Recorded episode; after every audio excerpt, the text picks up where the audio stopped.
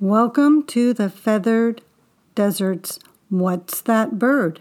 A three minute glimpse into the birds that we share this amazing desert landscape with.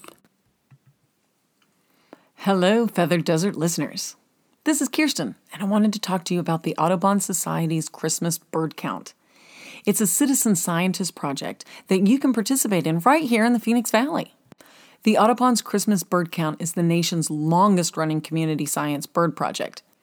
It began in the late 1800s as an event called the Christmas Side Hunt. Groups of participants would choose sides, and whoever came back from the hunt with the largest pile of feathered or furred animals won. This was the time that conservation was in its infancy, but naturalists were already beginning to understand that populations of some animals were in decline in the wild. So in 1900, an ornithologist named Frank M. Chapman, an early officer of the Audubon Society, proposed a different holiday tradition a Christmas bird census. Instead of shooting birds, they would count them. Thus began the Christmas bird count. Each year, this project runs from December 14th to January 5th and is open to anyone that wants to help count birds. When you participate in this bird count, all the information you gather about the birds you are seeing in your chosen locations goes to Audubon to be compiled. This data provides ornithologists and scientific researchers with information about the long term populations of birds in North America. According to the Audubon website, to date, over 300 peer reviewed scientific papers have resulted in analysis done with Christmas bird count data. That's a lot of papers, and that's a lot of research about birds.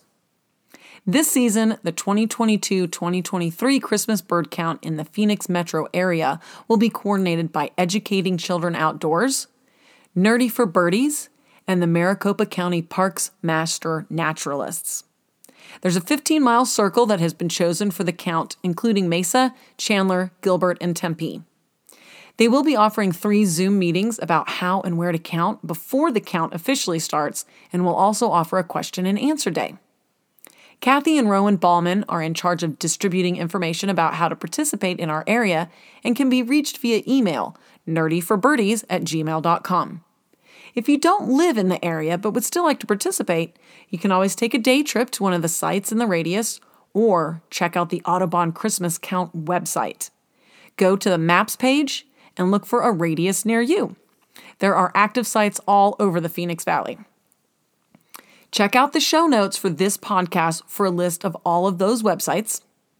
And we have perfect winter weather for birding in Arizona, so grab your binoculars and get out there.